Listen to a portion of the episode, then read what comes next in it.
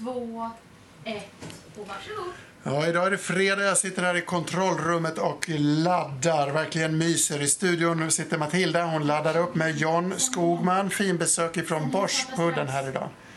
De kommer att snacka om tre case. De kommer att snacka om Gunnebo, Kambi och Nederman. Vi noterar att Stockholmsbörsen är upp något, 0,6 procent. Det är den 11 oktober och du kollar på EFN Börslunch.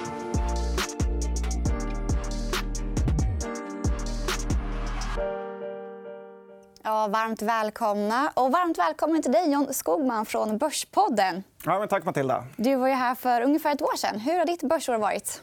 Ja, det är kul att du frågar. för att Det började ju katastrofalt med att jag var med här i EFN och eh, då rekommenderade Mekonomen att eh, det kunde varit ett bra eh, case då att äga. Och det blev ju fullständig katastrof när de då vinstvarnade i januari, februari. Där. Och Eftersom jag hade ett rejält bett på det själv mm. så tog jag portföljen. Ja, det var en riktig katastroftrade. Men du tog stoppen och tog förlusten? Ja, jag eh, kommer ihåg att jag låg och nattade barnen och så fick jag mm. sms att Mekonomen vinstvarna. Och eh, jag kände att det började rinna svettdroppar där håret en gång eh, satt. Och det var bara att läsa igenom pressmeddelandet två gånger och inse att det här är inte bra. Nej. Eh, så att, eh, ja, aktien gick ner 15 där, men fortsatte säkert ner 15 eh, till dagarna efter. Nu är jag inte lika negativ till Mekonomen längre. här, men just då har de haft ett väldigt eh, tufft år. Och eh, Mekonomen... Men du är inte lika negativ nu? Är det så att du till och med smyger in? Ja, men jag skulle kunna tänka mig det lite. faktiskt. I och med att börsen har gått upp väldigt mycket från nivåerna vi var på förra året. Och Mekonomen känns ju ändå helt okej okay, mm. värderad, tycker jag. Eh, sen har LKQ fått in en ny huvudägare, eller storägare i USA som då äger eh, stora delar av Mekonomen. Mm. Eh, så att, ja, jag tycker det händer, händer, lite grejer där, även om jag tycker att vd borde få kicken och att de borde byta ut Kenny Bräck och R&B's vd som sitter i styrelsen på Mekonomen. Och idag ska du faktiskt bjuda på kanske ett nytt Mekonomen. Det låter ju inte så Nej, men, så, eh, eh, men det ska vi prata om sen. Vilket ja, bolag jag. det jag gillar eh, ja, det, ja, Jag blir inte jätteköpsugen när man har det här i bagaget. Men innan dess, vi fick ju ett oljepriset som stack på grund av en missilattack på en Iran, eh, iransk tanker. Kollar du på den här typen av makrohändelser när du tradar? Ja, det kan man göra väldigt eh, kortsiktigt. Då. Eh, typ köpa eh, Lupe eller nåt liknande på mm. morgonkålen. Här. Men i övrigt är det ju meningslöst. Det är omöjligt att förutspå om det kommer någon attack eller inte. Utan det är sånt brus som man får bortse ifrån. Mm. Hugo Boss, då, som vinstvarnar. Var du fulltankad där? Nej, det, hela klädbranschen har haft det väldigt eh, tufft. Eh, de här Louis Vuitton, eh, franska, rapporterar däremot en jättebra rapport här, om det, här om dagarna. Så eh, mm. Det är lite upp och ner, men Hugo Boss är inget för mig. Nej. Även Levi's hade ett jätte, en jättedålig rapport här. Så du håller dig utanför klädbranschen? Ja, det ingen, jag har ingen USP att leverera där. så det är bara att hålla sig borta. Nej. Vad, vad gillar du för typ av bolag? Då? Vart hittar du dina case? Börsen har gått upp eh, så mycket nu så det gäller att leta där andra inte letar och eh, även våga köpa det andra, andra inte vågar köpa. Mm. Och, eh, sen ibland får jag känslan att jag inte tror på aktier långsiktigt för att det händer så extremt mycket negativt då och då i bolagen. Så att det, är, jag tycker det är läskigt att ha stora positioner i bolag. Mm. för att ja, Det finns mycket nedsida. Som... Det låter som att du har en, en bred portfölj då, med många bolag. Nej, tvärtom. Utan jag är mer, hittar ett case, bettar hårt mm. och eh, sen hoppas jag att jag, det går bra och sen eh, säljer och mm. går vidare. Hur har den strategin varit hittills? Ja, jag är fortfarande eh, jobbar med det jag jobbar. så jag får säga att det har gått mm. eh, väldigt bra. Men däremot kan det bli, som hedgefonderna säger, väldigt stora drawdowns när man eh, träffar fel.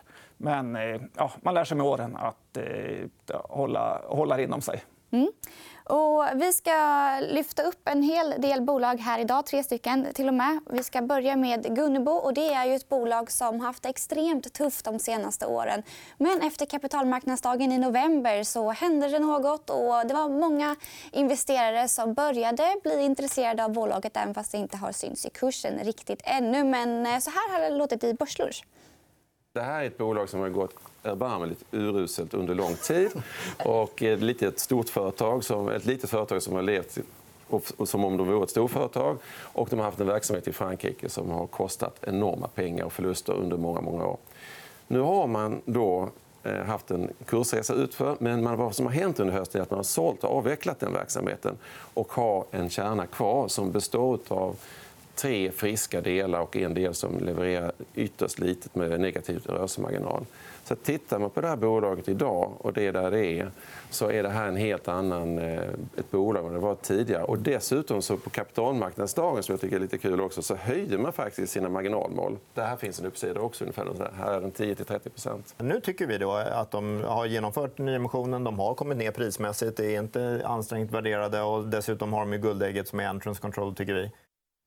Mm, renodling och tillträdeskontroll, är det det intressanta i Gunnebo? Tycker du? Ja, det är kul att eh, så där duktiga killar också gillar samma case eh, som jag. Då. Men eh, ja, det är ju det här tillträdeskontrollen. Den delen i Gunnebo bör ju vara värd typ lika mycket som hela Gunnebo nu. Och de pratar om kapitalmarknadsdagen. Jag tycker att caset blev intressant när man dumpade den här franska delen. Mm.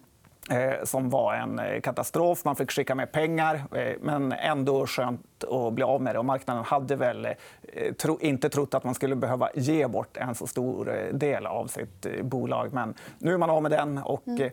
så har man gjort nyemission här, dels för att stärka upp balansräkningen men också för att man gjorde ett förvärv inom just den här delen med tillträde. Och, ja, vi har också haft en eventfond eh, som heter Pentwater Capital som använder den här nyemissionen då för att göra en typ av arbitrage-case genom att eh, de blankade nästan en hel procent av bolaget via att blanka aktien och köpa teckningsrätter och då tjäna mellanskillnaden. Men den här handeln har ju drivit ner aktien mm. via det här oväntade då säljtrycket. Och jag tror att det kan vara ett bra läge att tajma det nu. För att nu är det ju, ja, du såg ju på grafen där, mm. att det har ju inte varit eh, en bra period. Så det är billigt nu. Och tillträdeskontroller då, som är guldägget, om man får tro Oskar Ekman här i eh, klippet. Ja, men det helt rätt i. Och även dig. De, det är 25% av bolaget, eller hur stor omsättning? Ja, det är mindre än man eh, kan tro, men det växer bra och det är bra marginaler. Eh, så att, trots att det är så litet är det ändå värt typ hela mycket som bolaget. Och här bakom oss ser vi hur det ser ut på flygplatser. Och det känns ju verkligen som att säkerhet är på tapeten och extremt viktigt nu. Ja, men verkligen. Eh, där har, och det gäller ju alla eh, Gunnebos eh, delar. Att, eh, det, allt är ju inom eh, säkerhet. Eh, så att, där bör de kunna, även om de renodlar, så kan de sälja bort delarna. och lite det man hoppas att de kan göra. och Mer och mer fokusera på det här. Och de kommer få en ny vd här, där den här Henrik Lange tror jag heter, hoppar av. Och ja, han har ju inte levererat shareholder value, kan man säga. Så det är dags för en ny kraft att eh, ta över. Här. Var ligger riskerna i eh, Gunnebo? Ja, det är en otroligt dålig historik och det kan ju fortsätta. Eh, dessutom så har de ju en nettoskuld. Så det är ju lite med ekonom en varning över det hela även om jag hellre kanske är inom säkerhet än inom bildelar. Mm. Tack för det. Och nu ska vi faktiskt gå vidare och prata bett betting. Och innan vi går vidare till våra case så ska vi kort nämna lilla Anger Gaming som knoppades av från Betsson och som idag rusar efter en omvänd vinstvarning. Och vi pratade en hel del om betting igår här i Börslunch. Så om ni missade det så in på efn.se. Men vi ska som sagt fortsätta i bettingspåret och vi ska prata Kambi. Gillar du Kambi? Ja, det har ju gått upp och ner där. Men eh, nu när aktien står kring 140 så tycker jag att det är ett väldigt eh, intressant eh, case. faktiskt. Eh, det har ju, eh, ja, du säger det på grafen att eh, eh, aktien har ju tuffat på. Det var frid och fröjd här för bara några veckor sen. Sen började det ryktas i marknaden om att det fanns en miljon aktier till salu. Mm -hmm.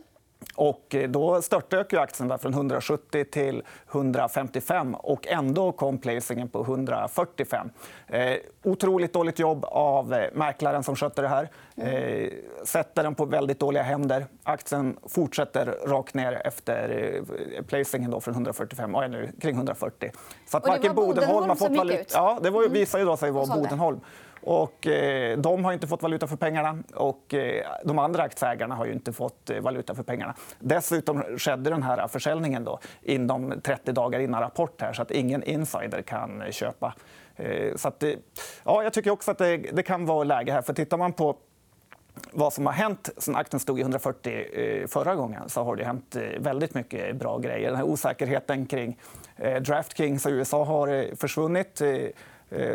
Och att de har fått avtal med vissa leverantörer i USA. Och så. Så att, jag tror ju också att man ska... Alltså, många är oroliga för Q3, mm. men det är ju lite, tänkte jag på, det är lite som att vara en eh, skolelev och eh, tycka att eh, skolan är tråkig dagen innan sommarlovet. För att det är nu det börjar. Alla, all sport har dragit igång här i Q3. Vi hade ju, inte haft, vi hade ju inget EM eller VM här i sommar. De har ju kommit in i USA, det händer mycket där. Och sen nästa år har vi ju EM. Så 2020 blir ett drömår? Ja, 2020 då har du EM mm. med 24 lag. Aldrig hänt förut, det största någonsin. Mm efter det är över, eh, då börjar ju olympiska spelen. Inget jätteevent, men ändå bättre än ingenting. Och kan bli bäst på odds, eller Ja, det är bara det de mm. jobbar med. Så att, eh, eh, ja, det är inte den här kasino-oron man behöver känna med dem. Men eh, Kindred då? Vi hade ju en kurskraft där också på Kindred som är en eh, stor kund till Kambi. Ja, det är det. Och eh, de här, det är ju tidigare varit så att Kambi har haft eh, två jättestora kunder. De blir mindre och mindre i och med att andra delar växer. Men det är ju Triple Eight och det är Kindred. Eh, Kindred har också haft en tuff period, men nu börjar ju eh, de få tillbaka kraften. här. Och eh, jag tycker man ser på grafen att de här aktierna följer, följer varandra ganska bra över tid. Och då tycker jag att dippen man ser här är lite köplägevarning faktiskt för att eh, eh, ja, snappa upp en så här, eh, grej som inte har nåt egentligen med bolaget att göra utan det är aktien det rör sig om. Mm, och vi pratade ju om sektorn igår som sagt och där var ju gästerna överens om att det finns mycket tillväxt kvar att hämta i den här branschen. Det verkar som att du håller med om det. Ja, men definitivt. Det är ju fantastiskt att hela USA öppnar sig. Och så har man ju lite, lite medvind hela tiden av att eh, det blir mer digitalt med betting. Däremot har ju den här... Eh, kanal... motvind också, ja, det har man. i form av regleringen. Ja. Är den ångesten över nu? Skulle du säga? Nej, men det är mycket för att eh, Spelinspektionen har, gör ett otroligt eh, dåligt jobb. Och, eh, jag menar, då hade man ändå rätt låga förväntningar på dem, men de lyckades vara ännu sämre än vad man trodde. De jobbar då stenhårt emot de här eh, bolagen som har tagit en licens och försöker sköta sig. De får stenhårda straff för grejer som att de har förifyllt vilket belopp eh, kunden eh, ska sätta in, att de tycker det är för högt. Medan vi har sett det här Mobilebet, mm. bolag som har hållit sig utanför och även den här omvända vinstvarningen av Angler Gaming. Mm att det har varit otroligt lönsamt att hålla sig utanför licensen. Eh, Spelinspektionen har gjort ingenting för att eh, förhindra de här bolagen. Jag pratade med en person igår eh, som sa att, och det här är ett citat, då, att bolag utanför spellicensen är inte prioriterade. Det är inte ett prioriterat ärende att de missköter sig. Så att, ja, det är klart, jag tycker synd om bolagen som har gjort sitt bästa för att sköta det här. Mm. Medan eh, de som inte sköter sig de som går fria. Och för att man ska komma ihåg att mycket av de här spelbolagen... Eh, man, nu är alla pratar om hur onda de är. Men eh, titta på vad de ger tillbaka till eh, sporten. Vi har ju Kindred eh, har ju chippat in 800 miljoner i allsvenskan. Fotboll herrar. Bet, Betsson sponsrar ju eh, SHL, eller Elitserien, som den hette på gamla goda. Eh, Unibet eh, sponsrar till och med eh, Hockeyallsvenskan. Där, eh, eh ja, ikväll är det match, AIK-Björklöven, så jag tänker gå dit. Och, eh, då är Unibet eh, stor sponsor där. Så de ger tillbaka mer än man tror. Men nu har hela medielandskapet eh, valt ut den här gruppen, att det är de som ska eh, straffas.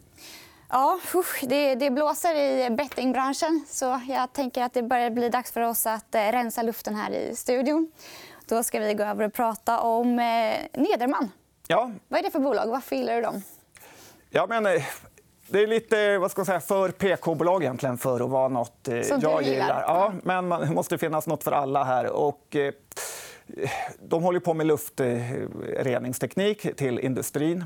och har, borde vara ett bolag som fonder och gröna fonder och allt vad det heter borde intressera sig för. Eh, det är rätt billigt. Ja, men P13-14.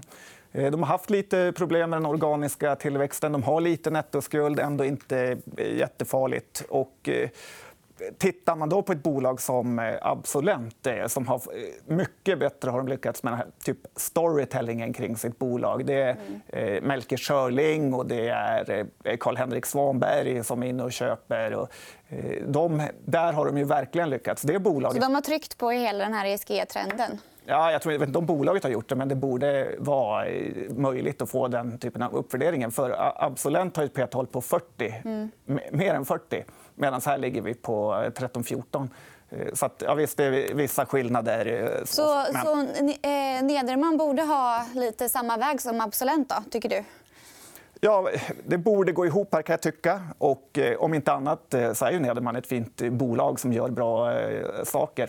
Så det är ju en bra aktie att ha i en portfölj. Varför har det gått så dåligt de senaste veckorna? Då? Nej, det har varit några sänkta rekommendationer. Det har varit, eh, börsen har ju varit lite svajig med. Nederman är ju en illikvid aktie, eh, så det är möjligt att den åker ner därför. Eh, I stort så har vi haft lite vinstvarningar med här och där i industrin. Och det är ju klart. Men å andra sidan är det många som säger att de här bolagen som har då Eh, jobbar där man hjälper till att installera nya grejer mm. har svårt att komma in när industrin är, kör på 110-120% av maskinerna. för Då går det inte att få något produktionsavbrott att göra de här installationerna. Eh, jag vet inte. Eh, jag sitter i en källare i Odenplan. Jag kan inte hur det fungerar. så här. Jag har ingen men... uppdelning där.